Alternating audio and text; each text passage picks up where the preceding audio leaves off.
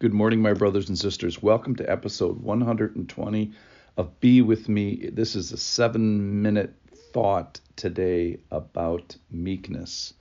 And I think sometimes the biggest highfalutin uh, spiritual concepts can be illustrated best in little stories, which I have one today for you. Here's our passage. It's from Matthew 5 5. Blessed are the meek, for they shall inherit the earth.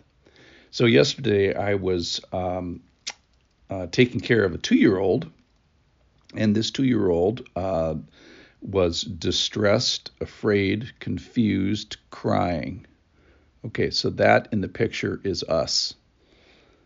And there's a couple ways you can approach a two-year-old. You can either come at them with power and yell at them and say, "Stop crying." For any of you who have ever worked with a two-year-old, that is a terrible idea. It doesn't work. Uh, so I chose a different tact with this young person. I picked her up. I was gentle. I basically, by my adultness, said, I have the strength to help you. But not only do I have the strength to help you, I have the gentleness, the meekness, to approach you and and allow you to trust me and uh, be uh, be approachable. So I think this is an excellent illustration of what meekness is. Blessed are the meek, for they shall inherit the earth.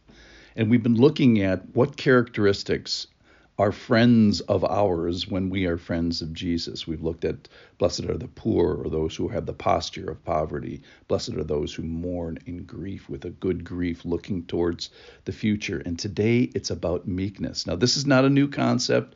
Jesus didn't just drop this on them. This is actually almost a quote from Psalm 37 11.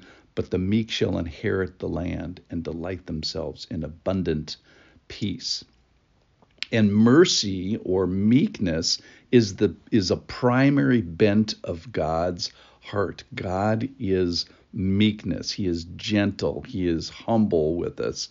And he he says in Matthew 11, this made me think of this, take my yoke upon you and learn from me, for I am gentle and lowly of heart, and you will find rest for your souls. Now here's the thing. This Greek word for meekness is also the same word that is used in that passage of gentleness. It's only mentioned a couple times in the Bible. First is today today in the Sermon on the Mount where the Greek word is translated as meekness. And then the verse I just told you from Matthew 11, that's translated gentleness. And then in uh, Matthew 21, it's translated as humility. It's the same characteristic that Peter uh, encourages wives to have this beauty of a gentle and quiet uh, spirit. So this this word of meekness or gentleness or humility is the concept that we're going for here today. And it is the disposition of God that should be ours. It's a, a, best way I could define it is maybe is like this power and reserve, and it's the it's the underlying fundamental characteristic of Jesus. And if you ask what Jesus' heart is like, you have to come up with the answer of meekness, of gentleness. Uh, recommend strongly Dane Ortlund's book, Gentle and Lowly. Chapter one of this uh, talks all about this. And this, this describes a God who is so strong that he can be gentle. He has endless power, but he packages it in an approachable characteristic. He lowers himself so that he can be accessible and that we can be attractive to him, number one, and then we can access all this wonderful stuff that he has. And this gentleness is not some sort of like an, an applied characteristic. Uh, it's his essence, it's his DNA. And our inclination, of course, is to say, no, no, no, no, this is not a good thing. We want a severe and and we want a God like us. We want a God who's you know angry and wrathful and rather i think this what it's telling us here in the beatitudes is we should be like the god who is not like us so he has an, an infinitude, says Dane Ortlund, of gentleness, of meekness. We are enjoying the meekness and gentleness and the humility of God right now. Now, we won't always do that.